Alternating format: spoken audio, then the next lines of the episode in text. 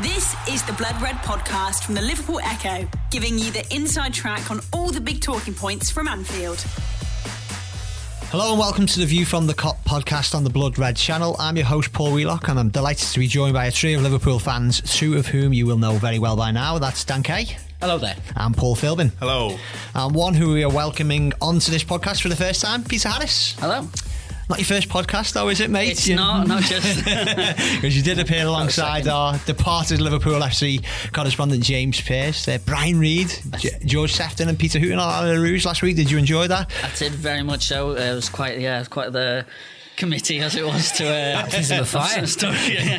Story- names. stories of old. Uh, yeah, listening to all tales, what it was really like in from covering Anfield in the press room to the actual Anfield Stadium uh, announcements. So yeah, it was great fun. Good stuff. If you've not listened to that, it is on Acast or any of your podcast providers. It, I think we published it on, on Saturday night. It's a really good listen.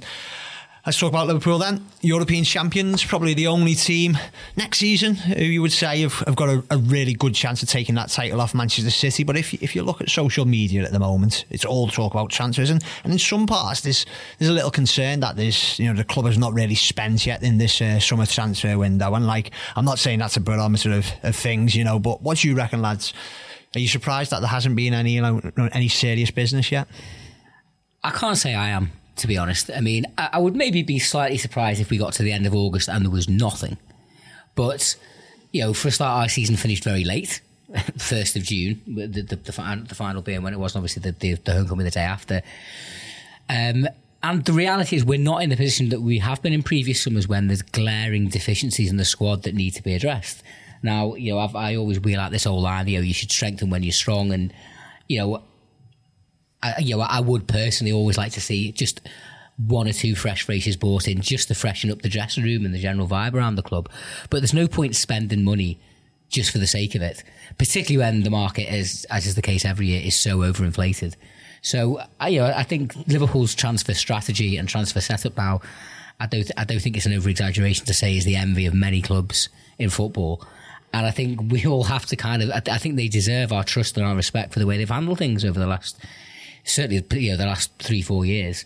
Um, so if they if you know I've got every confidence that if they feel that the right deal is around for them either in this window or the next one, then they'll do whatever business that they feel is appropriate. Dan's absolutely spot on there. Um,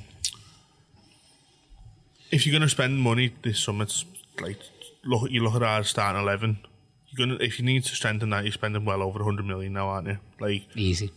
More On one player. on, yeah. on, on just one player, that is, yeah. Um, and we're European champions. Like we've got one of the best sides, if not the best starting eleven in Europe.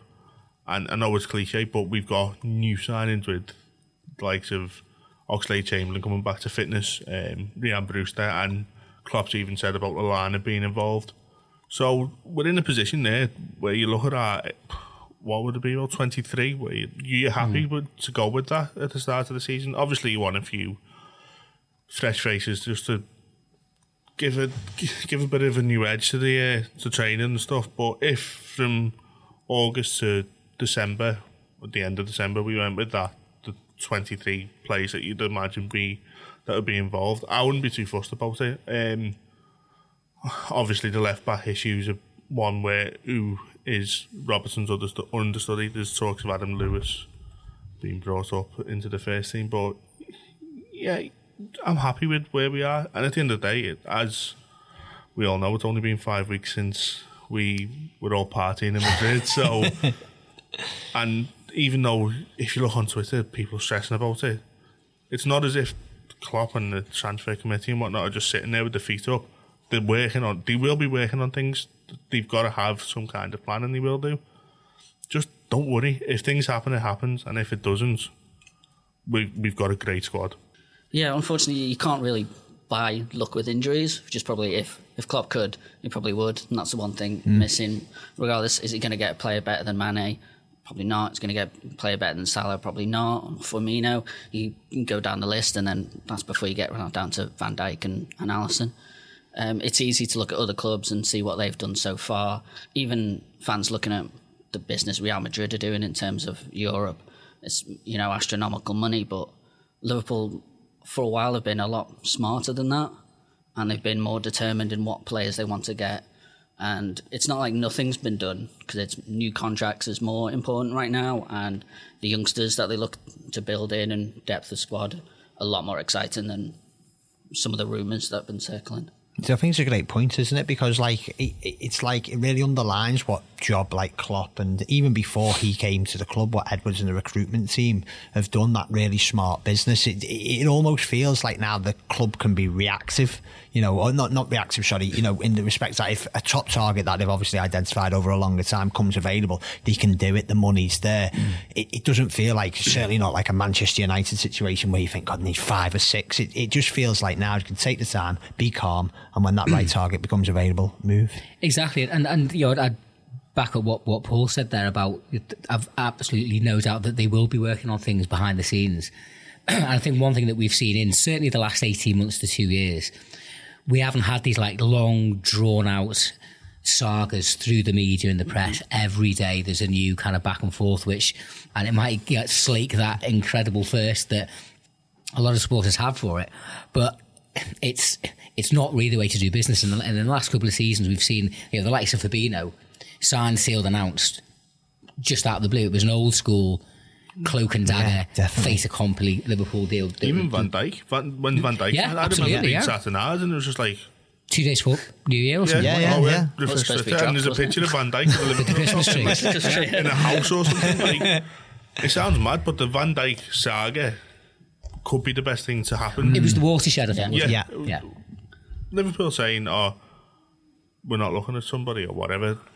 They might not be, but there's a chance that they want to keep everything in house. Yeah. And imagine the excitement for fans who were stressing over these transfers if something gets pulled out of the bag and happy days then, and people go. There's no doubt, or for me anyway, if people are going into the new season, Norwich on that Friday night, and worrying the fact that if we don't sign anybody, that's a bad thing.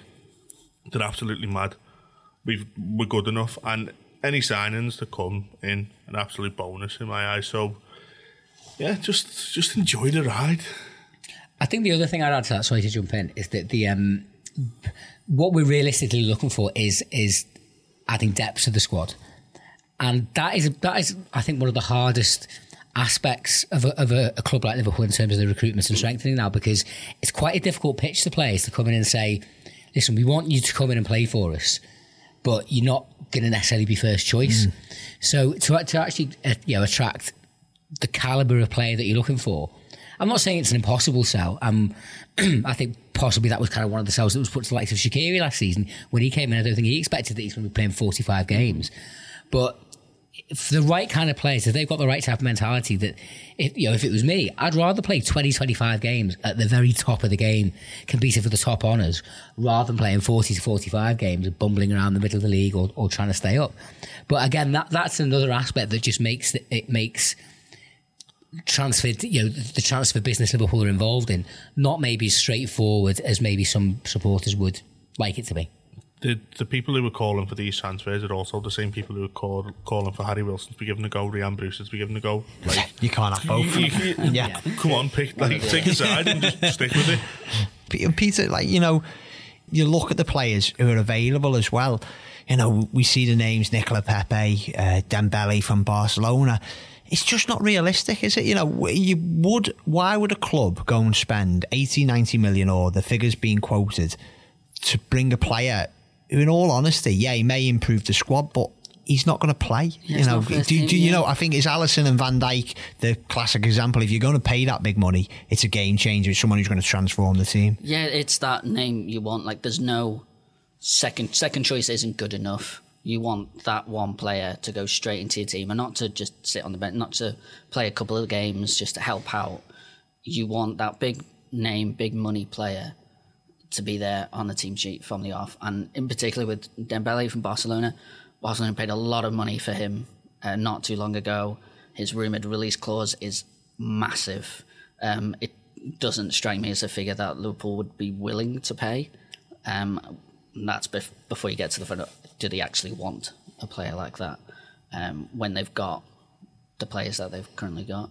what what is clear, the players they do want is young players. You know, they've they've brought in Sepp van den Berg. It looks like uh, the club are going to sign Harvey Elliott from Fulham. I was reading about today on I think this is Anfield site, and a lot of the Fulham players were absolutely raving about him, like what a talent he is in the, the training sessions he had last season. And it kind of comes back to that point we were making a moment ago. It's maybe the club are looking where everyone here and, and, fans around the world are looking at this window, who's going to sign, who's going to sign. It sounds like Edwards, Klopp, and the, and the team are looking maybe two, three windows down the, the line, mm. thinking, well, these lads aren't particularly going to be ready now. But you know what? In a few years, Van Dijk will be 31, for instance. You know, it seems like they're so far ahead in their recruitment. Now they can actually target these 17, 16, 17 year olds. And I think it's a kind of a, it's the kind of approach that I think makes a lot of sense. You know, Liverpool, have, you know, for years ploughed a lot of money into the academy setup, and obviously looking to redevelop that further now with the the work that's going on at Kirkby at the moment to basically move everything everything to there. But in terms of what we were saying before about you know how do you improve an exceptional first team, which you know is is I would argue with anyone is as good as anything in Europe at the minute. The European champions could very easily become Premier League champions, and obviously we hope will be next season by bringing in these young players that hopefully will improve under Klopp's tutelage and with the, and with the good players around them.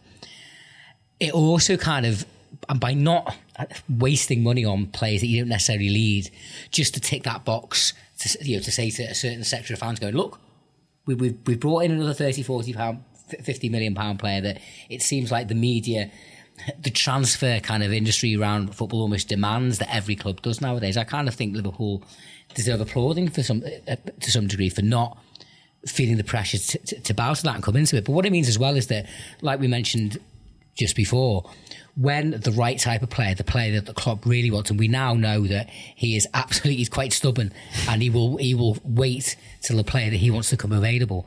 if you have been prudent with your finances up to that point, it means that you can then, if, if the right deal, the right player does come along, you can splurge and go, right, yeah, bang, 70 million. This is the right guy for us because you haven't just been throwing the cash around to kind of tick boxes for, for people. And, and yeah, I've, I've got no, no issues with, with, with how we're doing it whatsoever. Last season's starting 11 maybe was quite new as well. Mm-hmm. So why would you throw a load of new players in when they're, they're actually still bedding and – they're only going to get better. I, you could see at the end of last season, Fabinho was well and truly in. Even Van Dijk, to an extent, had only he hadn't been there that long. 18 had he? months. 18, 18 months. months. So he, he was still bedded in. So why not just stick to this core that you've got, and then just if you're going to bring people in, improve the bench and make that stronger. Like Divock Origi, for example, who came in the second half of the season, he didn't have a sniff over the first half, but if he plays regularly enough over the season, he's going to get you 15, 20 goals. Mm. We've got him there. He's uh, that's fine. And as a second choice striker, if you're getting offered that, you could, you're taking it. Mm. Absolutely. The likes of Chamberlain when he comes back in, he's fully fit. He's going to chip in with goals. As will Shaqiri again. Brewster. Like Brewster. Brewster. He'll get, he will get chances, you'd imagine. So it's all there if they had happy days, but they don't necessarily need to first friendly's coming up on Thursday at Samia, and I think I was reading earlier today that Origi at the moment is the only kind of fit and available senior striker. That's because Mane's still in the Africa Cup of Nations. Firmino and Salah obviously going off on the holidays now after the they've played for the for the country. Sturridge is gone. There's Bruce there. There's Wilson Kent, who we'll come to in a minute. I'll ask a bit more about young players, but does that sit easily with you? You know, Origi for a full season, no problem. But do you think maybe one more is needed there? And I'm not just, I might be contradicting what we've just been saying earlier, but just in terms of numbers, would you be satisfied, or do you think if there was any kind of strength and depth needed apart from left back, is it just maybe another option up there? Possibly. I mean, we've, we've we've talked for a while, haven't we? About you know, over the certainly over the course of last season, a few times how kind of like the drop off you know, we've been lucky to a degree in that Salah, Mane, and Firmino, by and large, have stayed injury free. Apart, you know, or Firmino missed basically the last two months of the season, didn't he, with the problem that he had. But you realistically, I think you know, I, I think you can only name a squad of twenty five in the Premier League anyway, can't you? You certainly can in the Champions League, yeah, can't yeah, you? Yeah. But like the, the kids and all things Yeah, like that. But yeah. but but you know, right, so, so you've got the big three there. For you know, we I've, I've seen a couple of reports today. Origi is expected to sign his new deal, hmm. and you know, I I very much hope that's the case because not just kind of like he's this mad little talismanic iconic figurehead that pops up to score goals that we'll remember for the rest of our lives. I do think he's a good young player that has it that is improving, has improved, and is going to improve further. And he's got an awful lot more still to come from it, and I want it. I want it to be. I want it to be in a red shirt. Klopp has spoken many times about Ryan Brewster and how much he rates him, um, not just in terms of his ability, but in terms of his character and his mentality. He's already a proven winner in terms of helping inspire the England under under 17s, 17s yeah. was it to Yeah. World Cup glory in India a couple of years ago, and uh, you would hope as well after the you know he basically had a year out with injury, but showed a lot of character and, and determination to get back with it, and, and I think struck up quite a good part, friendship with Oxlade Chamberlain. So realistically, that's that's your five strikers, the the big three plus plus them two. So even if there's a part of me in my head that would kind of like obviously you'd, you'd, you'd you wouldn't object necessarily to seeing another one brought in. Is anyone going to have six strikers next season? you know, I, I just don't think that's realistic or feasible. So I think if, if there was one area, it's maybe cre- you know attacking midfield, creativity from midfield, and and if that's someone that you can throw up front into a striking position as well. I think you, you, the impression I get with Klopp is that he likes players that can play in one or two positions. Hmm. Then maybe that's something to consider. But I don't think we you know there's any great call on my part anyway to, to go out and say you've got to bring a striker in because we're already fairly well stocked in that area. Well, that's it with the strikers as well. The likes of Mane, Salah, and Origi. As Dan just said, he can all play in different positions. If Origi has to play out wide left, if Mane's out or whatever, it, it works. And with that, if say Firmino was injured and Origi was out, you could ha- easily put Mane in the middle or Salah in the middle. And then you've got the players like Shaqiri, like Wijnaldum, um, Oxlade Chamberlain, Keita, who can play in these different roles as like part of that front three. Like there were times when Wijnaldum did it last year, there were times when Keita did it, and obviously Shaqiri in the early part of the season was doing the same thing. So the options when you look at it, there's about eight and nine probably who can play in that front three, given and what's the chances of nine of them being injured at the same time? Really, Yeah. yeah, I think we're fine. If somebody comes in, happy days. But if they don't, let's go with it. And Peter, you know, we've we've mentioned certain players there, but we only mentioned them earlier in passing was Harry Wilson and Ryan Kent. You know, Harry Wilson has ripped it up in the championship for the last year and a half now. And if he if he was to be sold, you you're talking 25, 30 million for him. Ryan Kent was speaking to some one of his uh, teammates at Rangers the other week for a podcast, and he said he's, he's an absolute talent. You know, I know it's a, a step below, isn't it, the, the Scottish Premiership to uh, the Premier League and certainly to the top of the Premier League, but it's like what we were saying here. If if Liverpool aren't going to sign that big name, but they do need just maybe a little bit of added depth, aren't these the kind of players who should be getting a chance? Or if they want to stay at the club because they may want to go and play regular football, play those 40, 50 games a season, but aren't these the players already on the books? I would hope so. It's the loss of Sturridge does, you know, automatically make you think, well, surely they need a striker. He has, he did play, you know, important part in in the season, um, and you think if Origi's new deal is wrapped up, and then Klopp looks to one or both of uh, Wilson or Kent to say, well, I'm keeping this one. Then he's going to fill that role. He can play in that front three when as required. That will put you know me at ease. Um, especially if it's Wilson. Um, seen a few games of him in the Championship. Um, I've said before that you would have recalled him from his loan just for his set pieces, just to add that. It was some of the goals he scored against Man United as well. It was a work of genius, um, you might say. And you'd want that in your team. Um, I think he'd be my number one choice to, to pick, to keep if you're not going to sign a different striker. I don't know who you would sign in- in terms of you know that phrase Premier League proven striker gets thrown about, but I don't know what player is out there available that could fill that gap that that Sturridge is in. But Harry Wilson seems ready to. The Blood Red Podcast from the Liverpool Echo. And we'll see come Thursday night. I'm sure he'll be involved at Prenton Park. But just a quick one on Origi. No concerns about his, his contract. Because the only way I think, do you think maybe in his head, what happened last season will never be bettered? You know, the Derby goal, Newcastle, Barcelona. Do you almost, do you think there's any in his, in his head thinking, you know what, I, I could just leave here. They're going to build a Retire. statue. I'm a legend. I could It's retire. really our I just, retire, never you just kick a ball wonder, don't you? Do you you wonder because anything he does now, even if he scores 15 Yeah. goals next season, probably won't be as good. But or do you think that that what has happened these last Divock six months since Divock he's got to stay? Yeah, Divock Origi's career has just been scoring these big goals. So go and score the goal that wins Liverpool the title. Yeah. Go. Like I was, it was mad. I was having a conversation with my brother last night about him, and he described him as Dirk Kuyt with pace, and it's probably, it's absolutely spot on. Big games, big moments, big div. Yeah, That's the title of the podcast there, folks. hard to, hard to top that. I think um, I, I, I couldn't agree more with what Paul's saying. I mean, I've, I don't know. I- I've always had.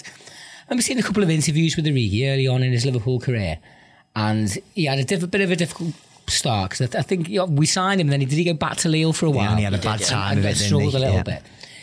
But so it, there were already kind of a little bit of pressure on him when he came in, and he was still a young lad moving to a foreign country. He's, it's clear he's an intelligent lad.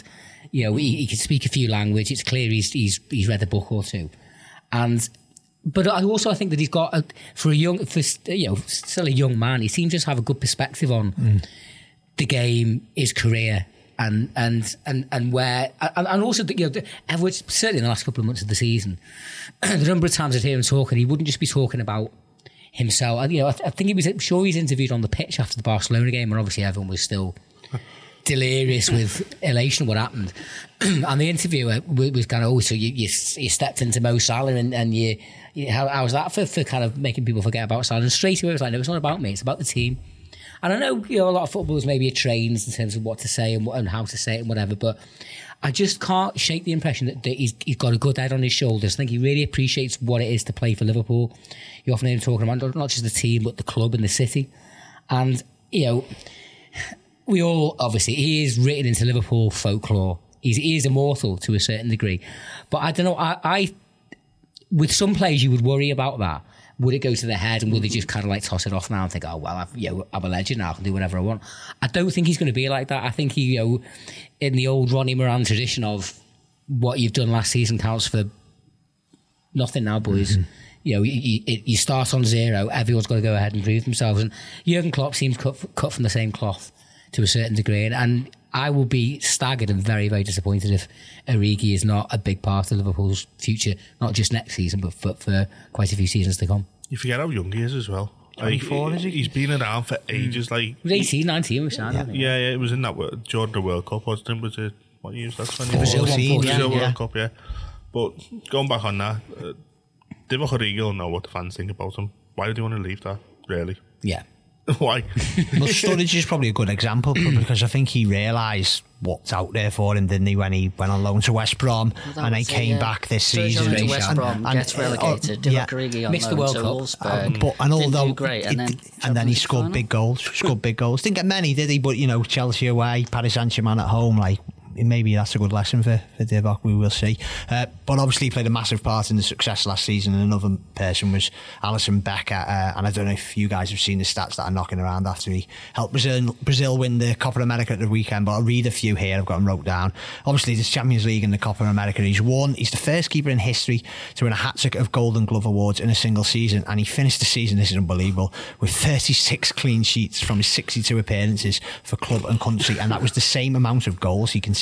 So he had 36 goals conceded, 36 clean sheets. I I think uh, he has got very, very good shouts for it to be the best goalkeeper in the world, if not certainly in the top two or three. But is he a, a very worthy candidate for the Ballon d'Or? We've been talking about Van Dijk, understandably, for to rival Messi and, and probably Ronaldo for the award when it's announced later this year. But should we be looking at Alisson as well? I think he's absolutely got to be in the conversation. You know, the- it's been a bit of a closed shop, hasn't it? You know, the, uh, by and large over the last decade, decade or so between Messi and Ronaldo, and obviously both of them posted the numbers they tend to post, mo, you know, most seasons again in 2018-19. But you know, football is about what you put on the table at the end of it. And Alisson has put arguably two of the biggest trophies in world, well, well, basically the two biggest trophies he could have won last season: mm-hmm. the Champions of Europe um, for his club side and the Champions of South, South America for his nation. I think people were already saying if uh, Van Dijk. If, if Holland were to win the Nations League, then that absolutely cements Van Dijk as the Ballon d'Or. Um, well, it's the same kind of principle really should apply for Alisson. Now, it's massively splitting hairs. The- you know, it, it's, it's almost impossible to choose between them. Gun to my head, I probably would slightly say Van Dijk maybe slightly edges it if, if I was giving out the trophy themselves. But if Alisson is not in the top three, I will be fuming. well, yeah. Fuming. well, oh, I'll get over it, but I won't Yeah, be very impressed.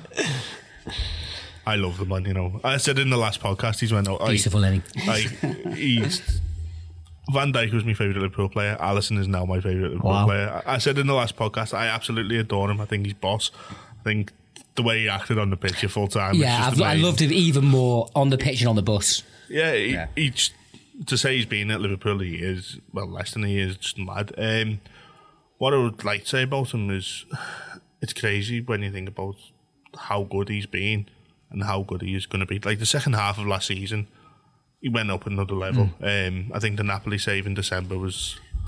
It, it wasn't a turning point because he'd done the business so far, but I think the squad got used to what he was about, and then he just didn't stop really. Like what what, what was it? One goal conceded in The 10, last 10 club and and country it's only a games. penalty. And it was a It's a- penalty. penalty. And, and an iffy one at that. Yeah. like he is so consistent. I can't you can't really think of many mistakes or games where you look back and go nervy. Maybe uh, the two Leicester games. that's about He it. had that, he had that, That nervy game against wasn't Tottenham, didn't he? But that was apart Yeah, from there that, I can't. But Once he let a soft one into Lingard, the, the, the Man United game at home. But Oh, yeah. the one thing I like about him is that you know, was it Napoleon always said, "Give me lucky generals." Yeah. Well, so far anyway, when he's made mistakes, there've been at times when they don't matter. Yeah, yeah, Pepe Reina was was a very very good goalkeeper. Uh, For me, he was never a great goalkeeper. But the problem I always had with him was that he didn't make many mistakes, but when he did, they were always at big times and crucial times. Now we only had one season of Alisson, obviously, and it's been an amazing one.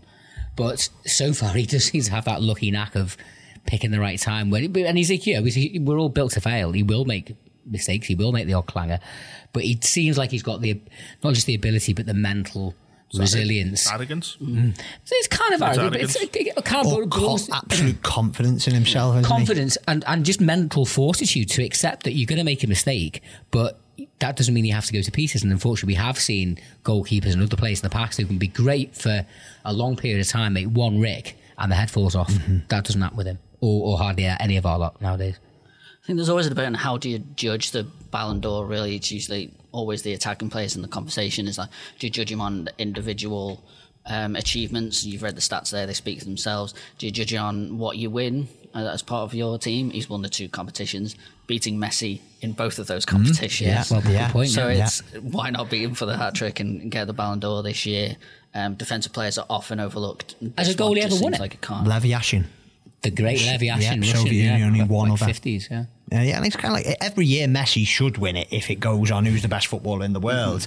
But it should be more than that, shouldn't it? Because it surely goes on achievements as a collective and an individual. As Peter said there, he, he ticks all the boxes. Mm. Yeah, I ticked all the boxes, and but it like, it, like as I mentioned before, he's the third favourite. But you've got to look at Van Dijk and go, he deserves to win it. His achievements and his consistency uh, over the last eighteen months since he signed for Liverpool. But then what you've got to think about Van Dijk is the best defender the planet.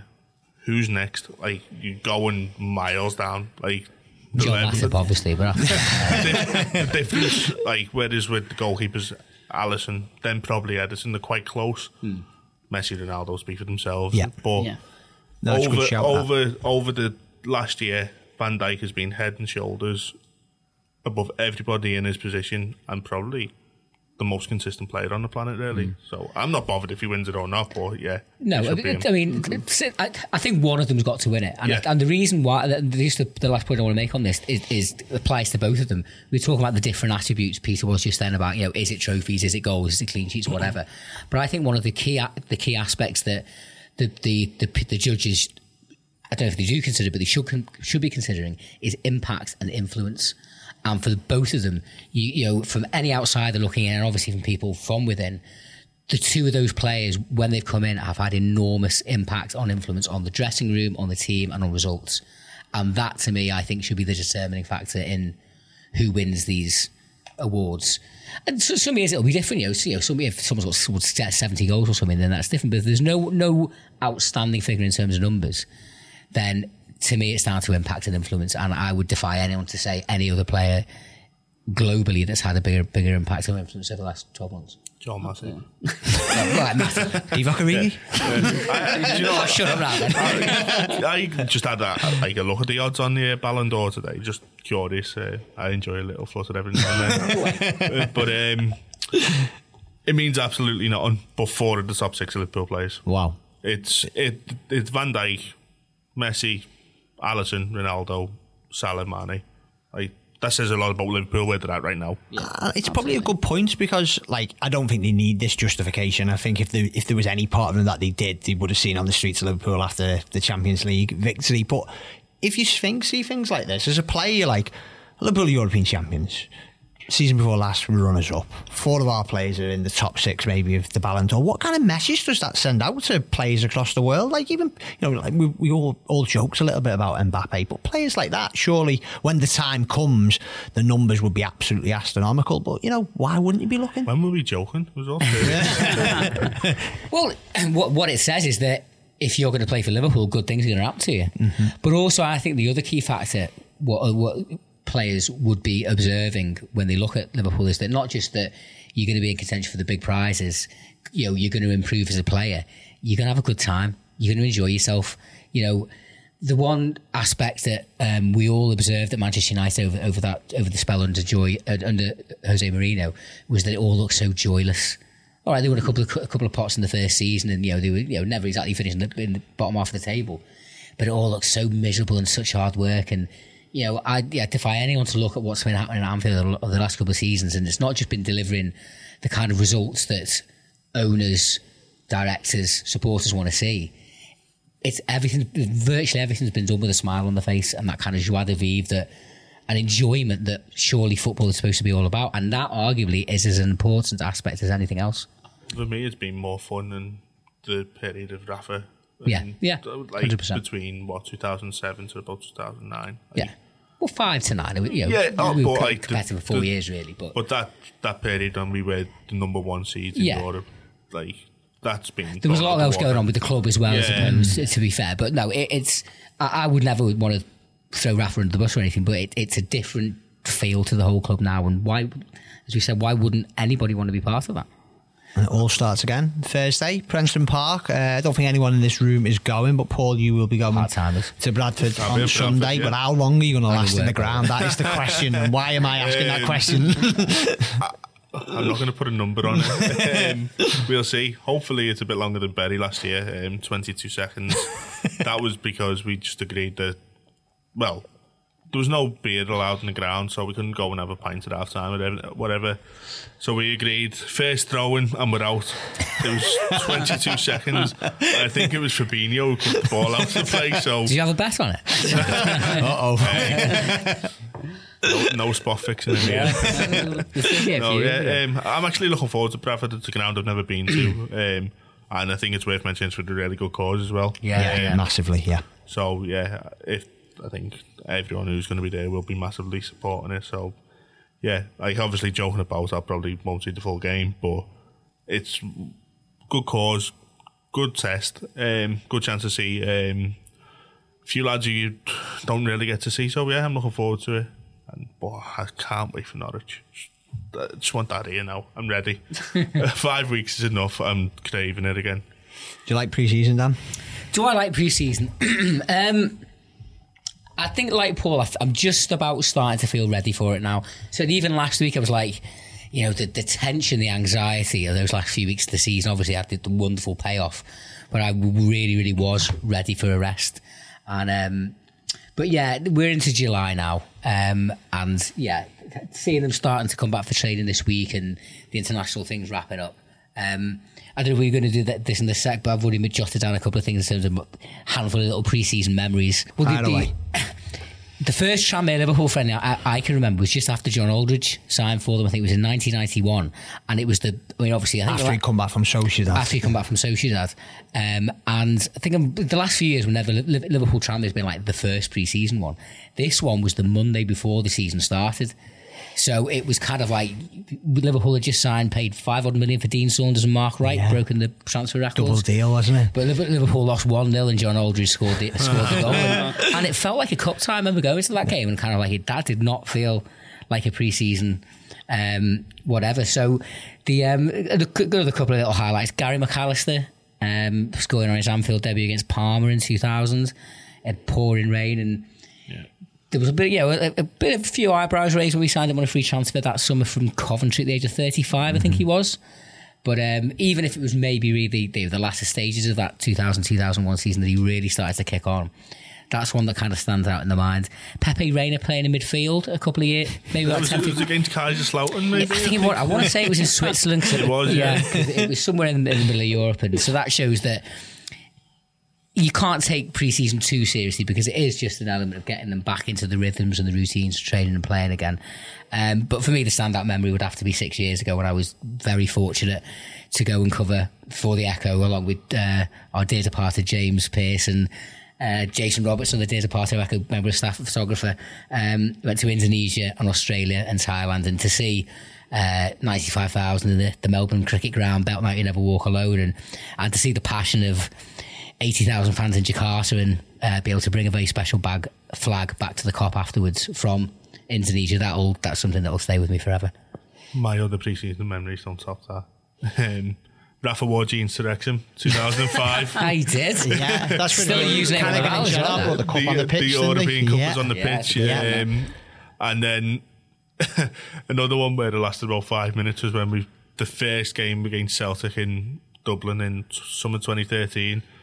Mignolet played, and I can remember watching. Like I was there for about five minutes. Well, got in the ground about half an hour before. I thought, oh, I'll go and have a beer before starting. And oh no, we're only selling bottles of water. It's like, oh, we're in Ireland. Come on. so yeah, got there, watched about five minutes, ten minutes, and I was like, looked at it and went, "Oh, we're going to be rubbish this year." got off, went back to Boozer. Turned out we Nearly won the league. Nearly won the league. Yeah, um, yeah. So the three of my memories. Um, happy days. You're going to be watching Tranmere on LFC TV while you're working. I will be, yeah, if I can get away with it, yeah. Uh, Oh, we shouldn't say that on the podcast, should we? I usually do. Steve Taves, if you listen. Keep an eye on it. Yeah, him. try and watch it as much as I can. Uh, I think this is the first preseason in a long time where I felt so excited for it. Um, I can't remember being this excited for a preseason in a long time. I think trying to see those young players, seeing Oxlade Chamberlain, it's like it's going to be enjoyable. The only preseason memory I have, recent memory, is that there was a Barcelona friendly at Wembley. Oh, I yeah. remember Yeah. that. Um, Grujic's header. Yes. That was the new Pele. yeah, because I actually was in uh, Wales at the time for a university reunion. Just remember there was a corner of Man United fans, so I just tried to wind them up as if it was a Champions League game. get, no, this is it. The shows are going to be Champions League winners now. Come on. The funny thing about that Barca game, actually, uh, just quickly, we beat Barcelona 4 0 at Wembley, and people, like, so, as you can imagine, social media went mad. The next day, a different side played. Was it FC? F, 5 0 at Mainz, wasn't it? Yeah, Massive. yeah, yeah, that's right. And the people who were made up we beat Barcelona. Cloth with them out, we're going to get few- relegated. Three seasons great, isn't it? When you think about it, I love it.